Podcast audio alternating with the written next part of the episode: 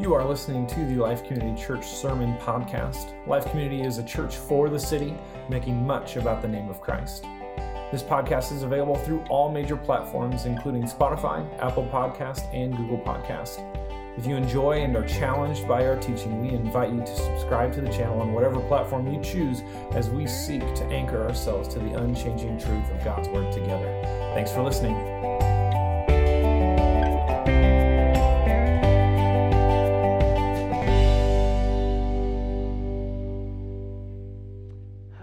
Morning, everybody.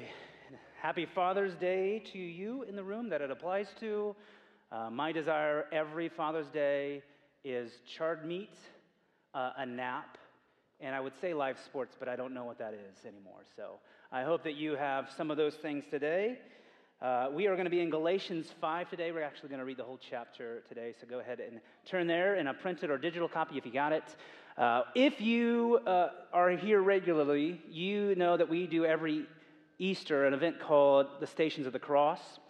And it's a time where we let some of our more creative people in the church uh, do some artwork that expresses some of the verses and the locations of Jesus on his way to the cross. And so we've actually set that up because we couldn't have Easter, obviously, and we couldn't have the Stations of the Cross. And so we set that up in the hallway uh, just out there. And, and so you're welcome after service to go there. It's going to be up for uh, this Sunday and next Sunday. If you're online and you want to come in, just know that it's going to be up and running uh, from 9 to 4 every day this week. And so you certainly can come in and, and have some reflection and, and look over some of the cool things that our people here have done. Well, let's just go ahead and jump into Scripture. We got a pretty long, lengthy. We're going to actually read all of chapter 5. Uh, we are making a, a more concerted effort here uh, to read the Word together. Uh, there's just power in reading God's Word. Uh, my, my words, I hope, are edifying, but God's Word is better. And so we're just going to spend some time reading God's Word together. And so if you have a digital copy, turn to your phone or print a copy. If you want to make that a regular rhythm, that would be great. It's always going to be on the screen as well. Uh, so let's start with verse 1 here in Galatians 5. This is, this is the chapter we've been in for about 10 weeks now. And so this is Paul. He says, For freedom, Christ has set us free. Stand firm, therefore, and do not submit again to a yoke of slavery. Look, I, Paul, say to you that if you accept circumcision, Christ will be of no advantage to you. Uh, I testify again to every man who accepts circumcision that he is obligated to keep the whole law. You are severed from Christ. You who would be justified by the law, you have fallen away from grace. For through the Spirit, by faith, we ourselves eagerly wait for the hope of righteousness. For in Christ Jesus, neither circumcision nor uncircumcision counts for anything but only faith working through love. You were running well. Who hindered you from obeying the truth? This persuasion is not from him who calls you. A little leaven leavens the whole lump. I have confidence in the Lord that you will take no other view. And the one who is troubling you will bear the penalty, whoever he is. But I, brothers, still preach circumcision. Why am I still being persecuted? In, the ca- in that case, the offense of the cross has been removed. I wish those who unsettle you would emasculate themselves. For you were called to freedom, brothers. Only do not use your freedom as an opportunity for the flesh, but through love serve one another. For the whole law is fulfilled in one word You shall love your neighbor as yourself. But if you bite and devour one another, watch out that you do not consume, get not consumed by one another.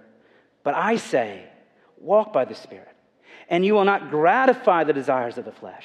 For the desires of the flesh are against the Spirit, and the desires of the Spirit are against the flesh. For these are opposed to each other to keep you from doing the things that you want to do. But if you are led by the Spirit, you are not under the law. Now, the works of the flesh are evident sexual immorality, impurity, sensuality, idolatry, sorcery, enmity, strife, jealousy, fits of anger, rivalries, dissensions, divisions, envy, drunkenness, orgies, and things like these. I warn you, as I warned you before, that those who do such things will not inherit the kingdom of God. But the fruit of the Spirit is love joy, peace, patience, kindness, goodness, faithfulness, gentleness, self control. Against such things there is no law. And those who belong to Christ Jesus have crucified the flesh with its passions and desires. If we live by the Spirit, let us also keep in step with the Spirit. Let us not become conceited, provoking one another, envying one another. Let's pray. Father, we just come before you today and we trust your word to be sufficient for what we need. And so we just pray, Holy Spirit, that you would work in our lives to bring this word to life in our hearts, that you would bring conviction, that you would bring confidence where we need it as well. And God, that you would just use this word to teach us more about this idea of self control. That we would get right understanding in this because it's so important. And so, God, we humbly come before you and pray this in the name of Christ our Lord. Amen. So today we are talking about self control. Uh, it's part of the renewal that happens in our life as a new creation in Christ that is being remade into the image of Christ through the Spirit, the Spirit that is in our lives and through our lives and around our lives by faith through grace. And, and self control of all of these fruits is probably the easiest to understand. It's sort of self explanatory. Self control. That's kind of easy to understand. In the Greek, the word is enkrateia. And it's used four different times in our New Testament, and it's either translated based upon what translation of the Bible you're using into self control or temperance. And both of those words contain sort of the same ideas a self mastery, a self restraint, a power over self indulgence. And so there's not a whole lot of mystery to, to what the Spirit's trying to do in self control. There's not a whole lot of mystery, yet, if we're honest, self control is probably one of the hardest products of the fruit to walk with great endurance. And so here's what we want to do today. We want to look at two conclusions or inferences that we can make from this idea of self control. And then we want to talk about two right thoughts for flourishing by God and the Spirit and self control. So, two inferences and then two right beliefs. And so, here are the two conclusions. What is true about self control?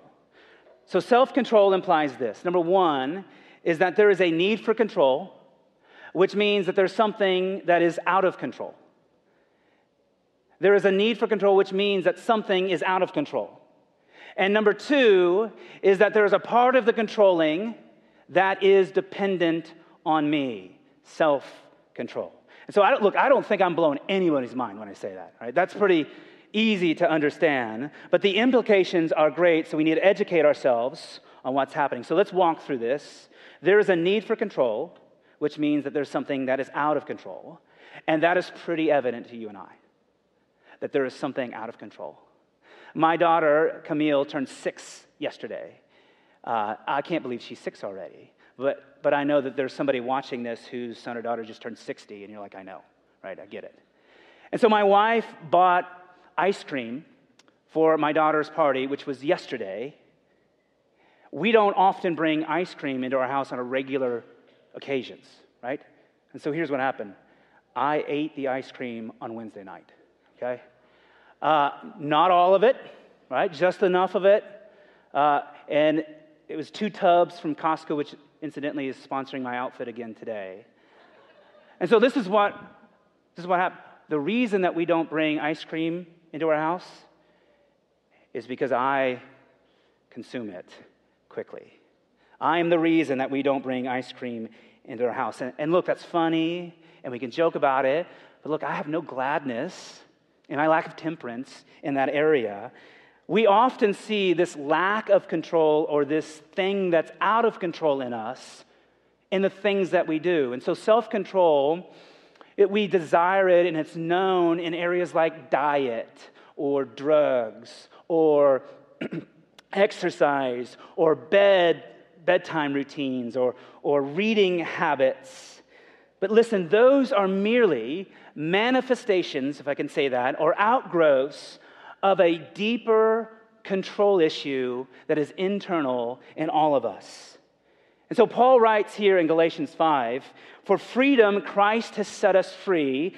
Stand firm, therefore, and do not submit to the yoke of slavery. And so Paul is urging the church in Galatia in 49 AD to remember the necessary deliverance that was so needed by the world a liberation from slavery to freedom in Christ. And what were we a slave to? Well, our Bible is very clear that we were a slave to sin. We can find that in Romans 6, amongst other places, that we actually were a slave to our own selves, broken and out of relationship with God, our Creator, out of step with His governance and His good wisdom. And we can go all the way back to the very third page of Scripture and find the very first instance of mankind choosing themselves over God. And in that, the whole thing has broken. And our entire Old Testament is God pursuing his rebellious creation to bring them back because he loves them. And he pursues them to rescue them, mostly from themselves, and so that he can insert into the world Jesus Christ, who would save the world. And that choosing ourselves over God has never stopped. And so the product of a lack of self control, like me eating ice cream when I shouldn't, and eating all of it, or our diets, are things that we see. But the root, the root is a heart that is in rebellion and war against God. We want to choose ourselves over Him.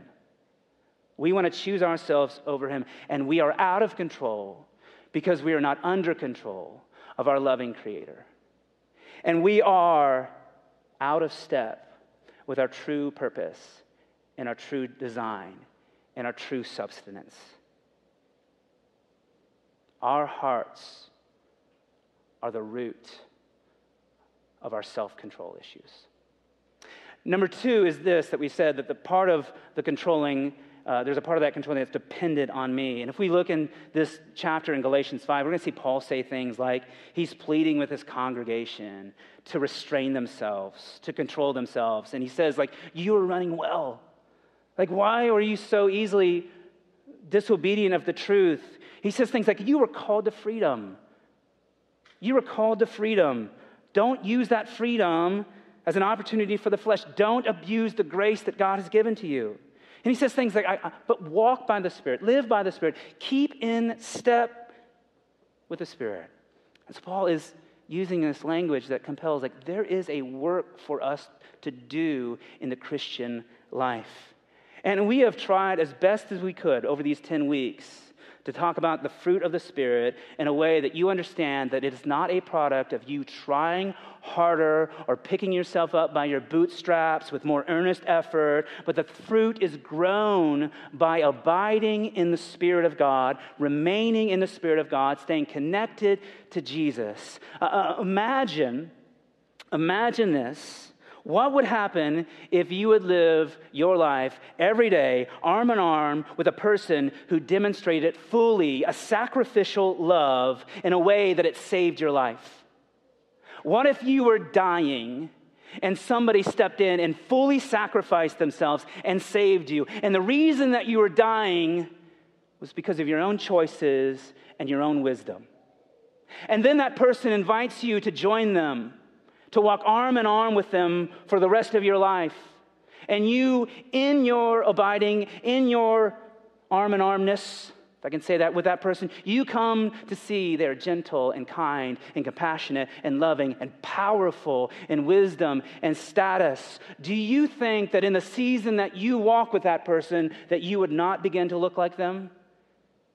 You would. And that is what it means as a Christian to abide with Jesus, is that we remain arm in arm with him, that we recognize that his wisdom and his way is better than mine, and that he has a love for me that is greater than I could ever imagine.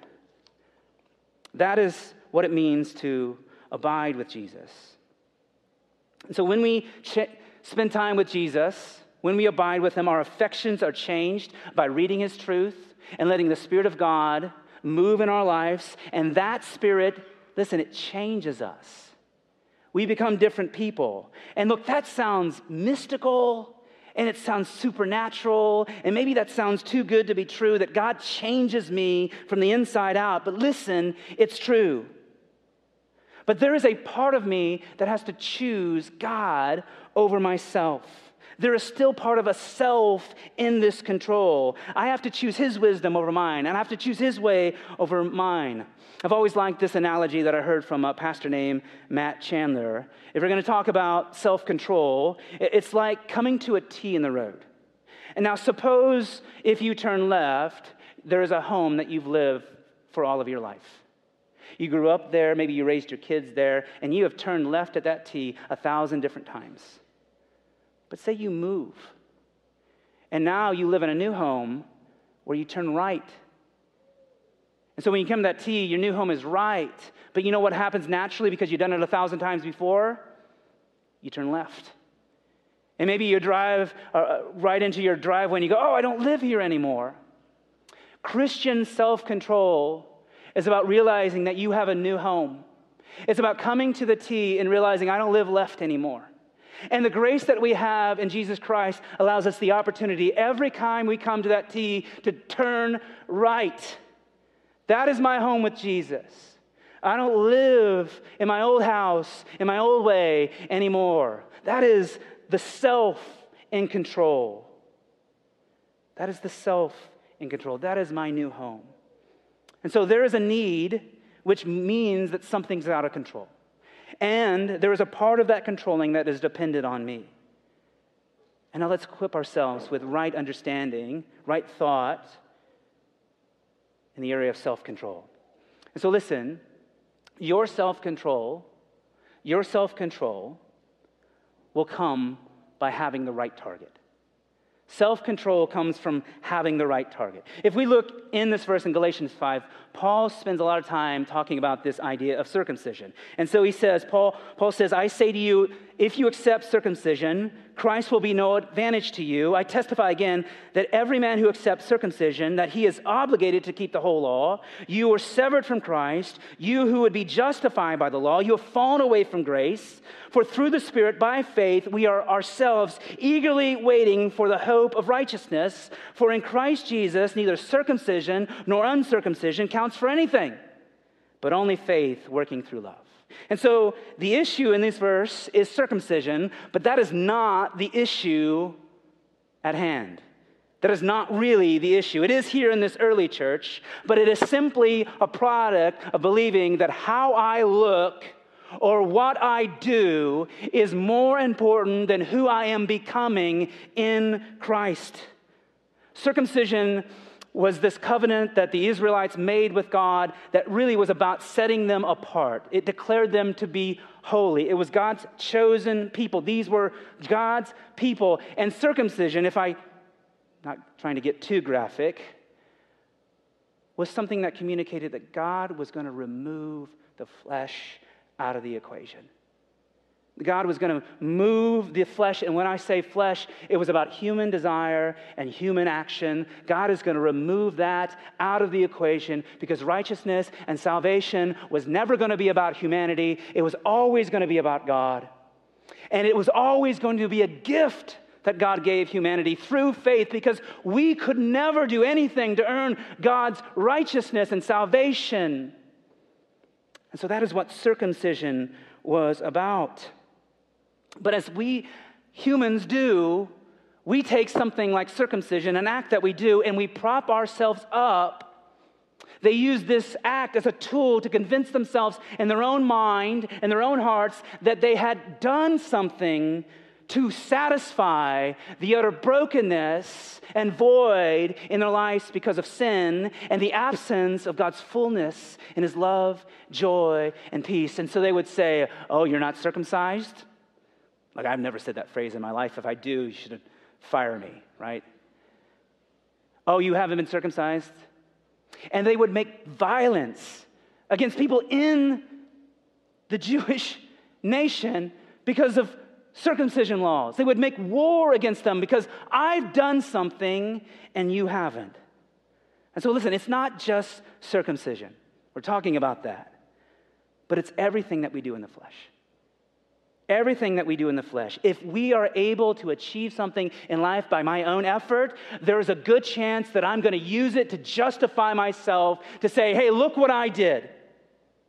And then we will make war against others who simply can't do the things that I did. And so, whether that's controlling my eating habits or my exercise, whether that's self control in my work habits or self control that has earned me a level of income, or even, even self control that sees the color of my skin as something that I've earned. Our hearts are desperate to justify and rationalize our own goodness. And we will take the things that we accomplish in our flesh and we will promote ourselves in self righteousness and say, well, what this world needs is more of what I'm doing. If people just thought like I did, if they did what I did, if they would just get better wisdom, everything would be taken care of. And so here's what happened look at me. We are so lost and we are so desperate and we are so prideful in our pursuit of pleasure that we eat up the marketing of the world that says this is what you need and this is what you have to control. We eat it up as if it, our lives were depending on it. And so the world has convinced us that satisfaction and fullness comes with controlling the things that you do controlling my eating habits, controlling my exercise. And look, those are good things. I'm not doubting those. But the world has made us believe that self control is most important in my habits. And so here's what happened. Here's what's happened. We have a generation of young women who have come to believe that fullness and satisfaction comes with greater self control that ends with a smaller waistline. We have young women who believe that fullness and satisfaction comes with the self control to create a bigger following on social media. We have a generation of young men who believe that fullness and satisfaction comes with greater self control in my actions and in my words, so I can objectify women and gratify myself. To have greater self control so I can make as much money as possible and do as little work as I can. We have older men who believe that we need greater self control in our work habits and greater self control in our technology. But you know what's true of all of it? The list could go on and on. None of it satisfies. None of it satisfied, and it never did. And it never, ever will. Because what we do in the flesh, no matter your ability to control it, will never bring you fullness and satisfaction. Even if I could control with my great effort my, my food, my habits, my exercise, my retirement, here's what you'll find it will never be as satisfying as you thought it would be even if I could have a smaller waistline. For a moment, I'll find pleasure and happiness, but it'll never be as satisfying as I thought it would be. And then here's what will happen you'll look at the world and they say, Oh, here's what you need to do. You have to control this. And you say, Okay. And the game begins again. And then here's what happens we either give up or we begin to justify ourselves by what we are doing. The reason why self control for you is so hard to come by is because you've picked the wrong target. None of those things will satisfy. And the reason that it's so important that we have the right target in mind with self control is that when we make things about us and the things that we can do in our flesh, we'll learn that it's always empty. And it can be corrupting and it will never be satisfying, and it will never transform. But obviously, Jesus compels to us what is right and good, where our direction and our self control should be put. Jesus is talking to a group of Pharisees, which we call the religious rulers of the day. They believed that it was on the outside. That's what mattered. How we look, how we appear, the things that we eat on the outside. That was what is important. But Jesus obviously has a different wisdom. And Jesus says that what defiles you is not from the outside, but what is on the inside. And we'll look into Matthew, the Gospel of Matthew in chapter 15. And Jesus says, But what comes out of the mouth proceeds from the heart, and this defiles a person. For out of the heart comes evil thoughts, murder, adultery, sexual immorality, theft, false witness, slander. These are what defy, defiles a person. But to eat with unwashed hands does not defile anyone. Jesus is saying, Look, Pharisees, you can walk around here looking like you're godly, but your ability to do or not to do things on the outside has no real ability to clean and purify you. You don't know what satisfies you. And the reason is is because you don't know that your heart is out of control. Your heart is the target. You are out of fellowship with God. Jesus, in his message, always went internal. So when he said, Do not murder, what did he say? I say that if anybody has anger in their hearts, that it's a sin. And why does he say that? Because he knows that murder is birthed from unresolved anger. And so, look, my inability to control myself around ice cream is not my issue. My issue is I have a heart that is yet to fully understand how deeply Christ has served me. I have a heart that is yet to fully understand how substantial Christ is and how he fills all of my needs and all of my wants. The right target is our hearts. Friends, if you want to fix your eating habits, if you want to have greater energy, like if you want to work on your marriage issues, like choose the right target. Your heart is the target. I'm going to stop because I'm sounding like an infomercial. I'm not promising you any of those things. I'm just saying if we fix our eyes on the right target, if we work on the vertical and we show self control to believe what God, who He is, to believe what God really brings to me, to bring, to believe that God really is what He says He is, if we have self control in our vertical relationships, you will find that the things in this horizontal world will not have the control over you that they once did. And so the right target is always to pursue our hearts. Always to pursue our hearts. The second thing that we need to get right is to use the right power. So, right target, right power. Paul says, But I say, walk by the Spirit, and you will not gratify the desires of the flesh. And so here's the idea if we are walking arm in arm with Jesus, we're abiding, we will not gratify the desires of the flesh. That says there is a control that will happen in my life through me keeping in step with the Spirit of God. And me keeping in step with the Spirit of God is not about my power uh, as a masculine, like grit. I'm to just, determination, I'm to do this. That is not the power that we use. The power that keeps us in step with the Spirit is humbly dying humbly dying to myself.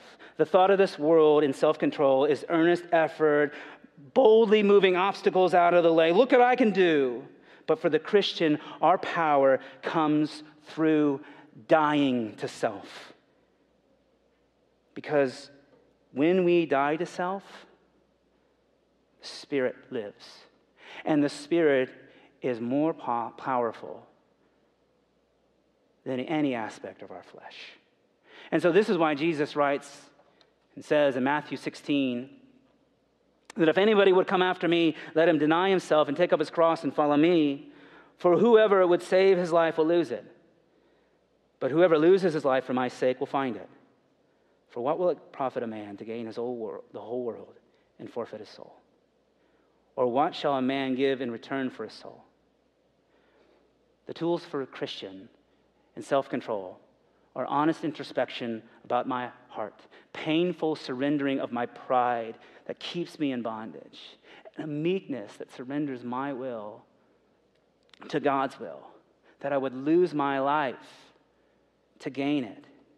And we say dying because for the Christian, we are not striving to discover some unlocked potential that we haven't achieved in our life. But for the Christian, Our life is about recovery. It's about recovering the life that we are always intended to live.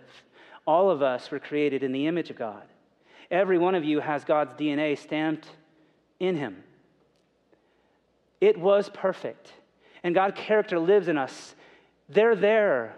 It is the Spirit that makes them alive. And we die to self so the Spirit may live in us. So we keep in step with the Spirit by dying, and that always must be anchored. Listen, it always must be anchored in God's Word. If we're going to die, we have to know what we're dying to. And so that is why Peter writes something like this in 2 Peter chapter 1. He says, For this very reason, make every effort to supplement your faith with virtue, and virtue with knowledge. And what happens with knowledge? Knowledge with self control, and self control with steadfastness, and steadfastness with godness, godliness, and godliness with brotherly affection, and brotherly affection with love. For if these qualities are yours and are increasing, they keep you from being ineffective and unfruitful in the knowledge of our Lord Jesus Christ.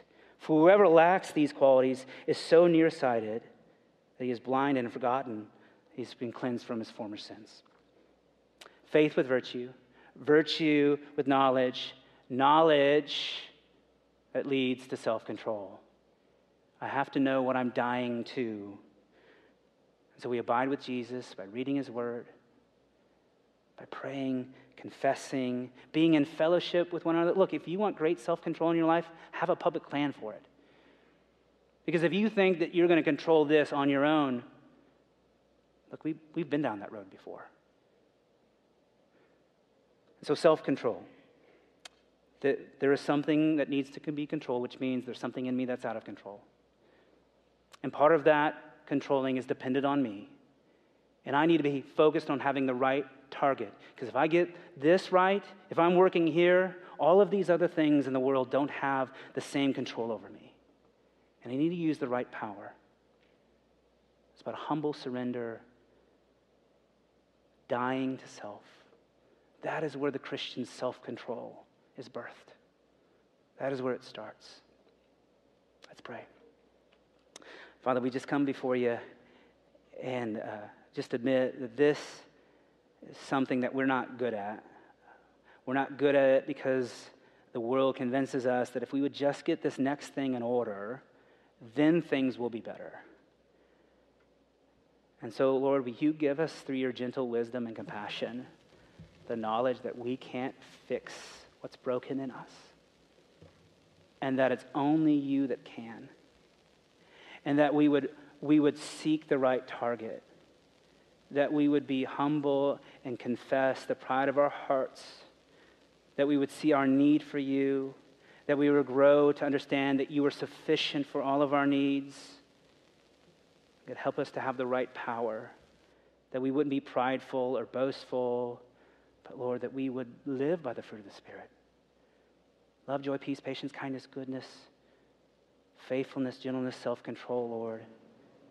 That, Lord, that through your Spirit, you would bring wholeness and satisfaction into our life. We love you, Jesus. And we pray this in your beautiful name. Amen.